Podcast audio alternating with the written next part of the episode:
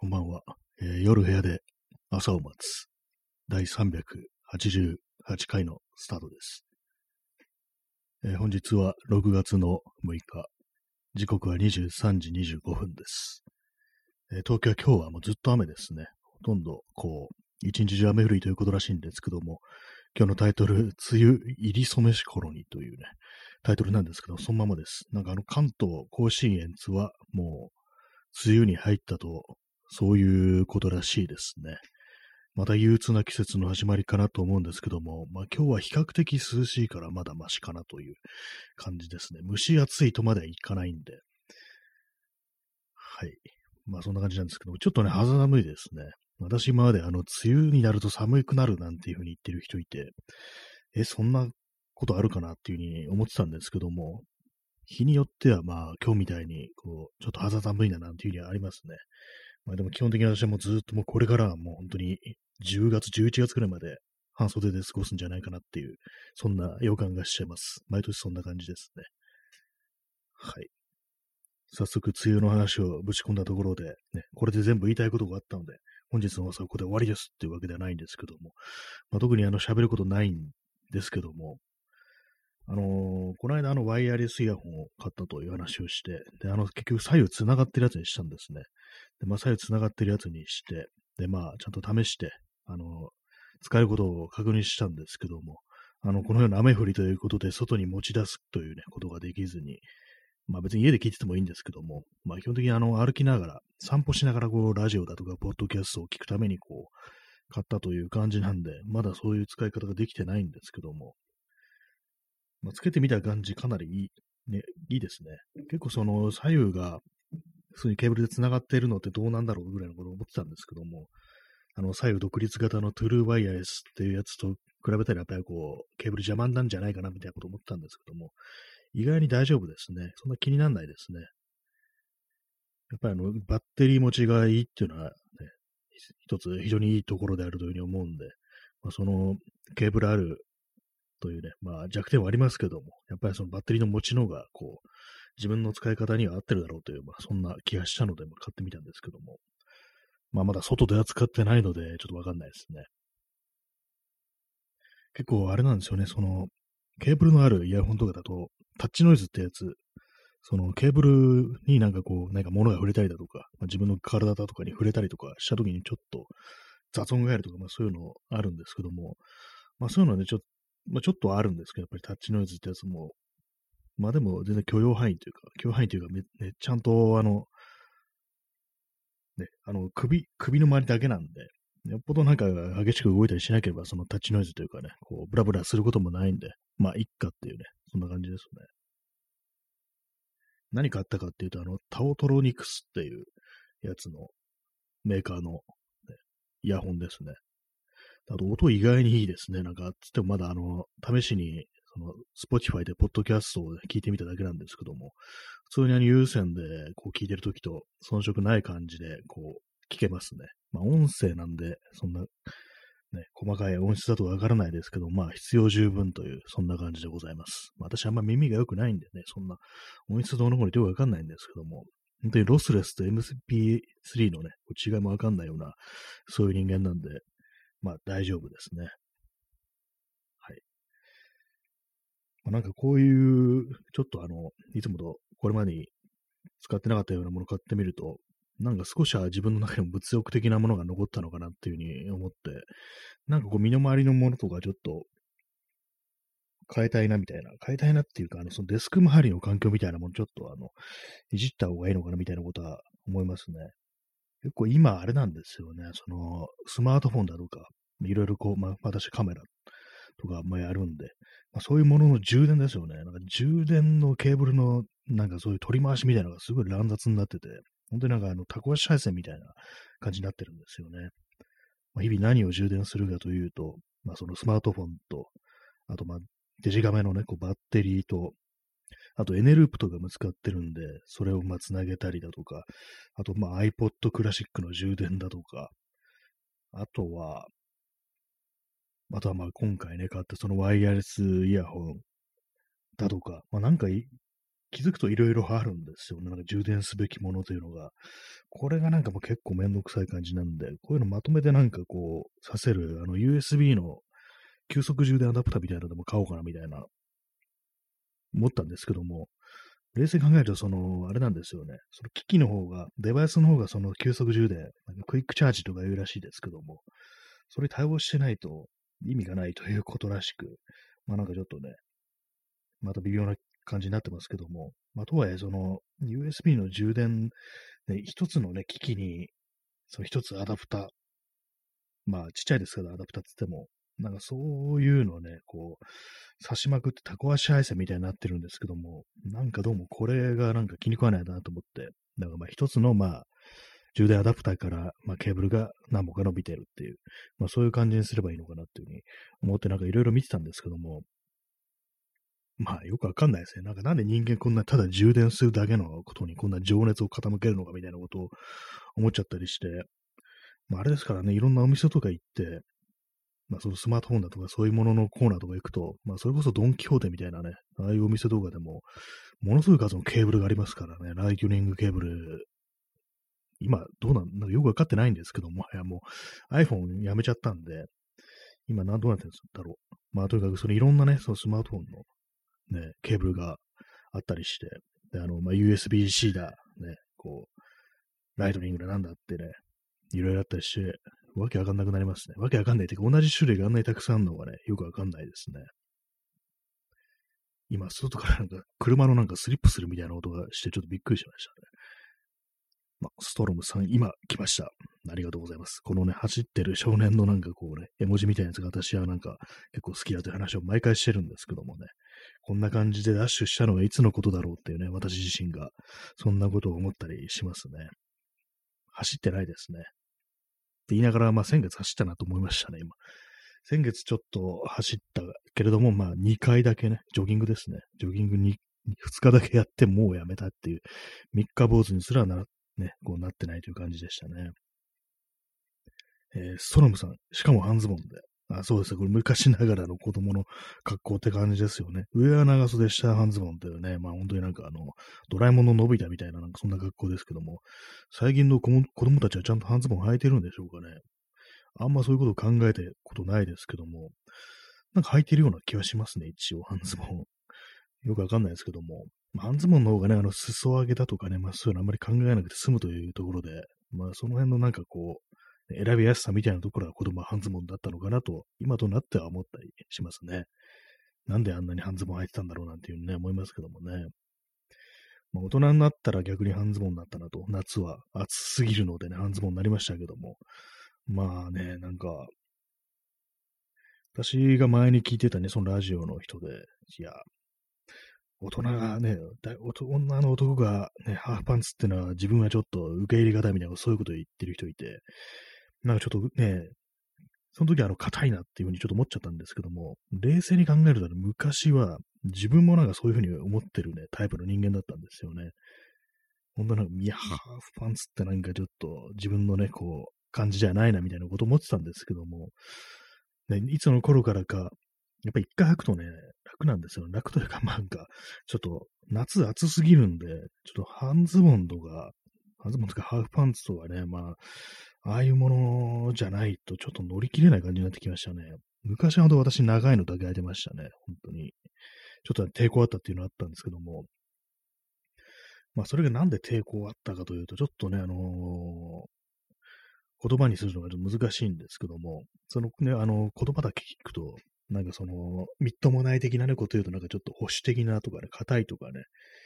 そういう感じのちょっと印象を持たれそうなんですけども、私のね、思ってたのはちょっと違って、多分その私の聞いてたね、そのラジオの人も、そういう意味では言ってないと思うんですよ。なんかちょっとね、微妙な感じですけども、やっぱあの、ちゃん、服はちゃんと決めたい的ななんかそういう感じだと思うんですね。他のね、自分以外の人が履いてるのは別にいいんだけど、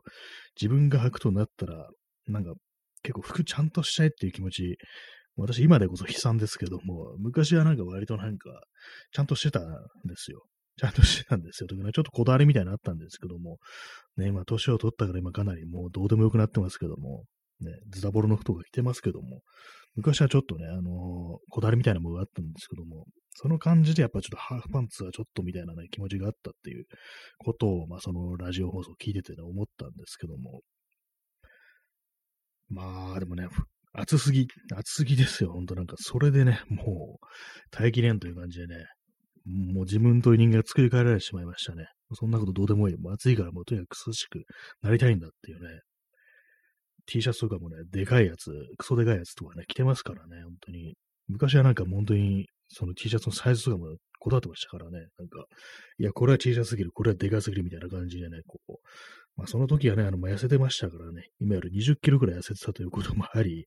まあ、そういうのもあってね、ちゃんとしてたんですけども、もう今はもうね、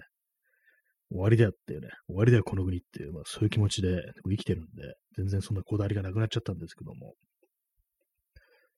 まあ、そんな私でも、あれなんですよね、そのハーフパンツを書くにあたって、ちゃんとすね毛を短く買ってると、あの、使い古しのね、こう、バリカン、引退させた、前はあの、髪を切ってたんですけども、もう古くなったんで、新しいの買い替えて、で、古い方はその、すね毛とかをね、短く刈るために、今、こう、余生をね、送ってるという感じがあるんですけども、割となんか、すね毛とかね、結構、まめに処理してる感じですね。剃るまではいかないんですけども、剃ったり、あとまあ、脱色するなんていうね、ブリーチするなんていう、そういう、まあ、色を抜くっていうね、そういうのもありますけども、私は短く刈るタイプですね。刈る派ですね。それはなんか割となんかこまめにやってる感じですね。やっぱりあのー、そうなんですね、毛をなんかね、処理するとやっぱスカッとするっていうのが結構あったりして、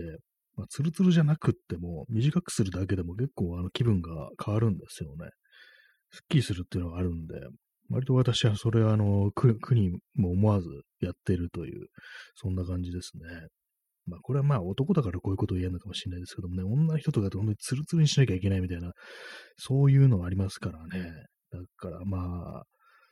別にね、その感じであるちょっと捉え方っても違うと思うんですけども、まあ、男のね、こう、適当な、完全にツルツルじゃなくても許されるというね、感じで、こう、まあだから言えるてるのかもしれないとは思うんですけども、まあ割とやってますね。なんか腕毛とかもなんかね、私腕毛はなんかあんまないんですけども、ほとんど産毛みたいのしかないんですけども、それもなんとなくバリカンでビーンってやると、なんかね、こう、スッキリするんですよね。なんかスベスベになるなみたいな感じでこうやったりするんですけども、ね、コーヒー飲みます。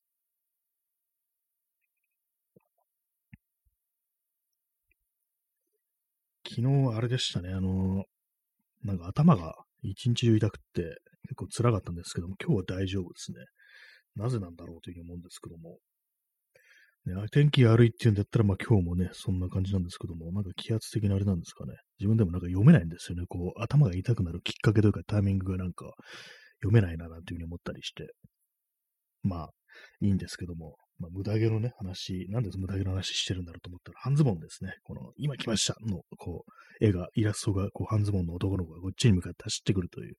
そういうものであるから、なぜかこう、無駄毛の話になったというね、感じなんですけども。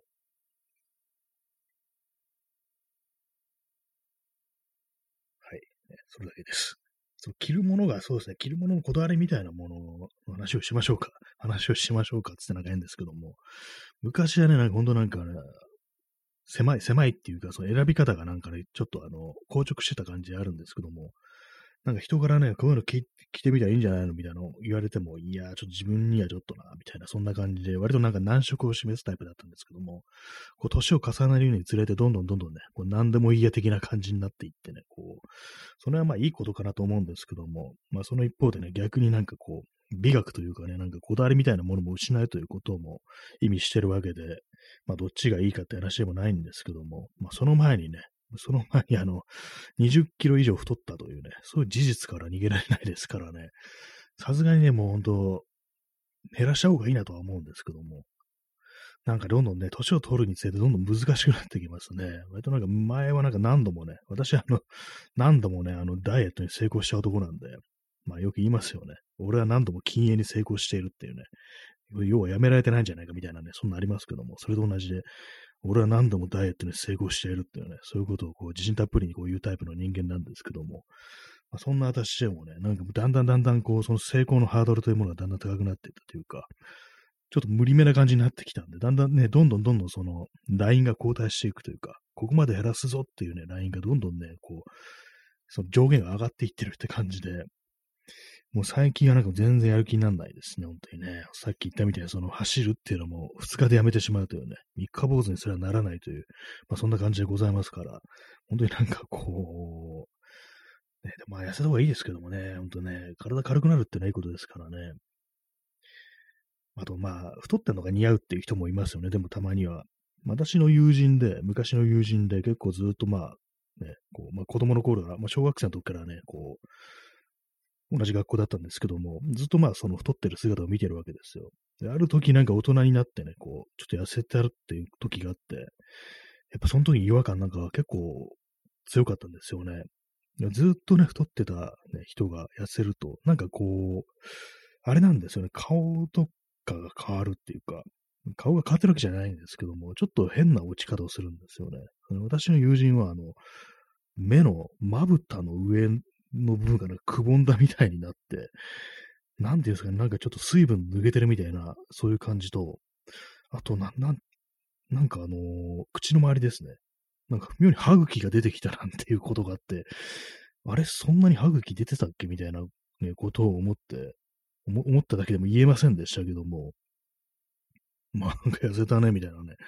ことを言ったりして、まあでも本当なんか難しいところでありますね。それもなんか人によって出方が違ったりして、まあ、痩せるとね、別な友人でなんかやっぱりこう、ね、長いこと太ってたというか、初めてやった時からまあ太ってたって感じの友人いたんですけども、ある時まあちょっと走り始めて、痩せて、痩せたら結構そのルックスがね、だいぶ良くなって、だってことありましたね。なんか、かっこよくなったなんていうね、そういうことがあったんですけども、特にあの、その歯茎だとか目の上がなんか不健康な落ちくぼみ方をするということなく、その友人はなんか割となんか、そう成功したダイエット例みたいなね、感じになってましたね。どうなんですかね。まあ本当なんか太ってる方がね、似合う人ってのはまあ確かにいますからね。そういうのは。まああんまこう、その見た目のことをどこってね、言うのもあんま良くないとは思うんですけども、結構ね、その板につく人ってのがいる一方でね、あんまその逆にまあ痩せた方が良くなるっていうね。まあ、それもなんか世間的なその美の基準でありますからね、あんまこう、一概に言えることではないのかもしれないですけども、まあ、とにか私から見るとそんな風に思ったというね、まあ、そんな感じでございますね。皆様はいかがでしょうか？どんどんね、どんどん太っていったり、どんどん痩せていったりする人も、ね、いろんな人がいると思いますけども、ちゃんとキープできてるって人はね、まあ、まあ、いるのかなって感じですけども、ねえ、まあ、たまに年取ってもね、本当になんかシュッとして痩せてる人とかいますからね。傾向としては、男の方が、男性の方がなんかどんどんね、こう、太っていく、中年太りにしていくっていうね、加齢につい連れて太っていくっていうのに対して、女の人はなんか痩せていくみたいなね、ことがなんかあるような気がするんですけども、なんかね、変ですよね。変ってこともないですけども、まあ、まあ、いろんなね、こう、要因がありますけども、なかなかね、ずっと同じ体型をキープするってのは難しいです、本当にね。私みたいなもんは、こう、諦めが悪いもんですから、本当なんか、こう、昔着てたね、細い服とかを捨てられずにね、結構残しちゃったりするんですけども、ね、スーツとかありますからね、私前も話しましたけども、オーダーでスーツを作ったことがあるんですよ。なんか本当、ね、バキバキな感じのね、こう、細いやつを、ね、昔のなんか持つスタイルみたいなね、なんかそんなスーツを作ったことあるんですけども、もう着れないですよね、本当にね。まあ、これはもうさすがにこれはもう絶対無理だろう的なレベルでもうこう、ね、なってしまったので、まあ、かといっても捨てるなんてこともできないですからね。大種でね、売るなんていうようなこともできませんからね。なんかもうずっとそのクレジットに吊るしてあるんですけども、なんか不憫であるんですけども、またあれがね、切れるような感じにはこう、なるとは思えないっていう感じですね。最後に来たのは2013年とかかな。2年かな。なんかそのぐらい、まあ、10年ぐらい前ですよね。その時来てみて、その時まあギリギリ行けたんですよ。その時ギリギリ行けて、で、なんかね、こう、写真とかね、自撮りしてみたりしたんですけども、うん、やっぱり、こう、本当の作った時と違うと思ってね、なんかこう、顎のラインが違うなんてこと思っちゃいましたね。なんかね。やっぱあと、時間が経つと、その、古臭く見えるっていう、そういうのがちょっとあったりして、まあ、あんま、そういう、ね、あんまそのスタイルとかあんまよくわかんないから、別にいいのかもしれないですけども、なんか、なんかちょっと自分という人間しっくりこない感じがね、してきてしまいましたね。まあでも、ね、今後の人生で着ることがあるとすれば何ですかね。本当になんかちょっと病気して痩せちゃったみたいな、なんか、そのぐらいのことしかないんじゃないかってことはね、ちょっと思ったりしますね。まあ、あんまこう不吉なこと言うのは良くないですけども、ね。まあ、あと着れない服、着れない服がたくさんありますね、本当にね。まあ、上に着るものはそうなんですけども、本当パンツ類ね。デニムとかね、ほんとなんか、ウエスト30インチとか、まあ、これでウエスト30インチでも、昔はなんか割となんか余裕あったのに、今じゃもうって感じですからね。もう、数字を口に出すことさはばかられるぐらいの感じになっちゃいましたからね、本当にね。まあ、でもね、こう、捨てないんですよ。捨てられないんですよね。売ることもできないという感じですね。まあ、何しろ着古してあるもんですから、さすがにこんなもんはね、こう、古着でも売れんぞって感じのね、こう、ズダブロになってるやつなんですけども、あとなんか、リーバイスの、なんだったか、いくつだったかなあれ、50いくつだったか。ちょっとね、なんか、あんまこう、501とかね、508とか503ではないやつだったと思うんですけども、511でもない、なんかちょっと、あんま見ないような型番のリーバイスの地盤があって、ね、なんじゃこりゃってね、があって、それが割と気に入って入ってたんですけども、まあ、ズタボロになって、でもなんか捨てられずに取ってありますね。もうずっとあげ、もう二度とあげない味なのに、なんかあの、ほんとくたくたくになったあのね、こう、生地をね、がなんかこう、妙に愛おしく思える的な、なんかね、そんな感じで捨てられずに取ってありますね。結構一時期あのフリマとかでね、割となんか昔の服とか売った時期があったんですけども、それもね、なんか本当になんかこう、もう売れそうなもんってものはもうあらかた出し尽くしたっていう感じで、今なんか本当に、ね、自分のところにも留めておくしかないぐらいの、そんなものしかもうないですね。インスタントコーヒーを飲みます。今日はあの、普通のペーパードリップのコーヒーは2杯だけですね。それして、このインスタントコーヒーが3杯目ですね。今日は比較的少ないですけども。まあ、昨日、おとといあれかな、あの、飲みすぎたかなって感じですね。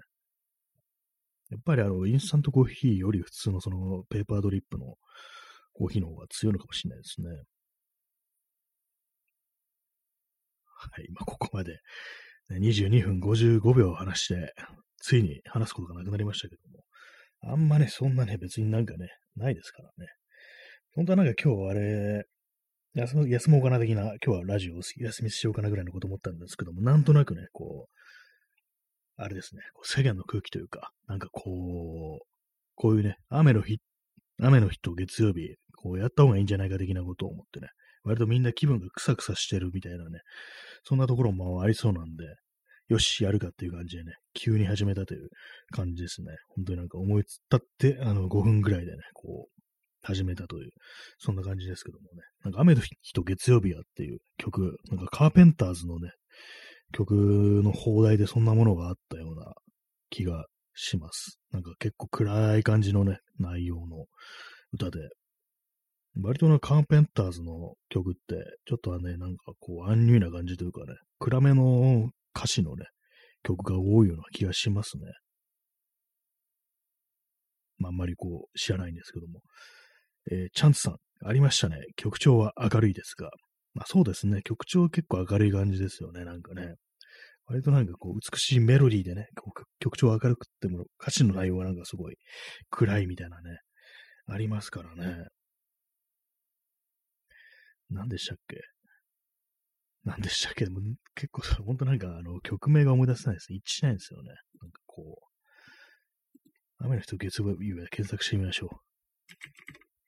う。現代がなんか思い出せないです。まあ、月曜日がね、こ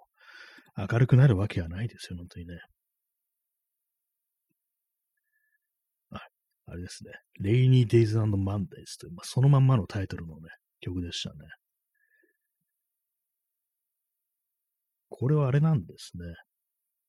曲は、ポール・ウィリアムズとロジャー・ニコルスによって書かれたものということらしいです。まあ、私あんまりこう、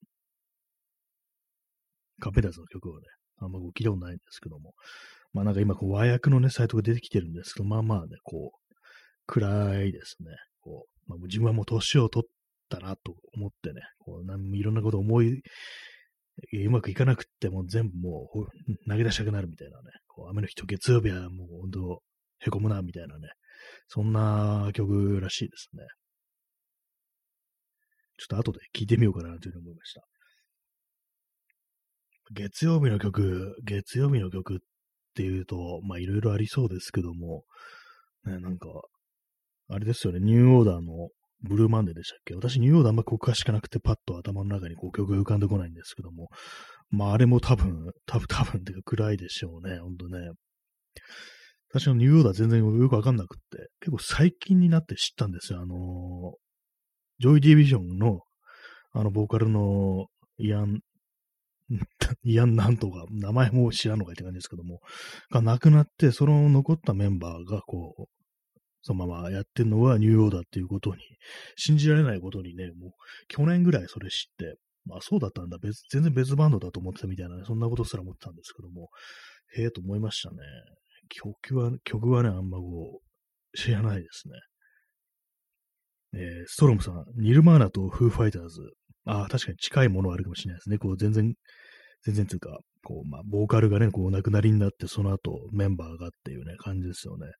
フーファイターズはあれですよね、ドラムのデーブ・グロールが、こう、まあ、ボーカルギターになって、で、もう一人、あの、ニルバーナの末期に入った人、名前をちょっと忘れちゃいましたけれども、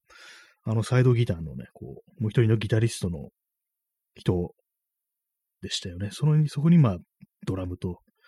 ベースを加えたと。なんかドラムと確か何年か前に亡くなりましたよね、なんかね。あれもなんかちょっとか、過労死的ななんか感じだったみたいな、ね、こうニュースを、ちょっと前になんかたまたまなんか耳にした、目にしたんですけども、あの、長いツアーのね、こう、疲弊というか、なんというかね、こう、まあ、殺人的なスケジュールというか、なんというか、ああいうものなんか非常にこう、心身を蝕むんだな、なんていうね、なんかそんなことが書いてありましたね。あれですね、ニルバーナのあのクリス・ノボゼリックはどうしてるんでしょうかっていうね、ことたまに思うんですけども、前に何かでこう検索したら、その、クリス・ノボゼリックのまあ思想的な、こう、態度としては、なんかあの、リバタリアンっていう風に書いてあって、まあ、ウィキペディアだったかもしれないですけども、なんかこう、アメリカでね、こう、リバタリアンっていうと、なんか銃持って武装してそうな、なんか非常に悪いイメージみたいなね、弱肉強食みたいな、なんかそんなイメージがあるんでね、え、そうなの？みたいなね。まあ、実際なんかそのリバタリアンという言葉が、にもね、いろいろあるかもしれないですけども、なんかたまにそれを思い出して、ね、ちょっと気になったりするようなところがありますね。まあ、音楽活動やってんのかやってないのかよくわかんないですけどもね。フーファイターズはあんまこうよく知らないですね。聞いてないですね。そしてデイブ・グロールは小林義則に似てるなっていうことはずっと前からこう思ってると。そんな感じですね。まあ、最近もちょっと音楽、音楽全然聞いてないんですけども、まあ、せっかくワイヤレスイヤホンも変わったことだし、こう、あれですね、こう、外を歩きながら音楽を聴くということも、久々にこうやってみようかなっていうね。そしてあの散歩をして、こう、ちゃんと運動しようじゃないかっていうね。痩せようじゃないかっていうね。ちょっとそんな気にもなってくるところですけども、まあ、あいにく、そのね、こう、今日梅雨入りということでね、まあ、なかなか難しい感じになりそうですけども、今も降ってますからね、ほんと嫌ですね、雨っていうのはね。かといってずっとね、こう晴れっぱなしってのも嫌ですけどもね、それはそれでこう、いろいろ弊害がありますからっていう、まあ、感じなんですけども、ね、そんな感じでお送りしてまいりました。本日6月6日の放送ですけども、えー、第388回ですね。もうすぐ400回行ってしまうのかって考えるとなんかちょっと怖いですけどもね。そして、ポッドキャスト全然やってないという感じで、ちょっとなんかあの、スタイルを変えたいなみたいなね、なんかバックに音楽でも流すかみたいなこと考えたりしてたりしなかったりする、そんな、こう、強行の頃ですけども、ね、まあ、なんとかこの梅雨を乗り切っていこうという感じですね。はい。まあ、そんなわけで本日も、えー、お送りしてまいりました。ちょっと微妙に時間が余りそうな気配がしてますけども、今45秒ですね。残り13秒いけるかって感じですけども、なかなかこのジャストで終わらせるのが最近ちょっと難しくなってきましたね。はい。まあ、そんな感じで本日もご清聴ありがとうございました。それでは皆様、さようなら。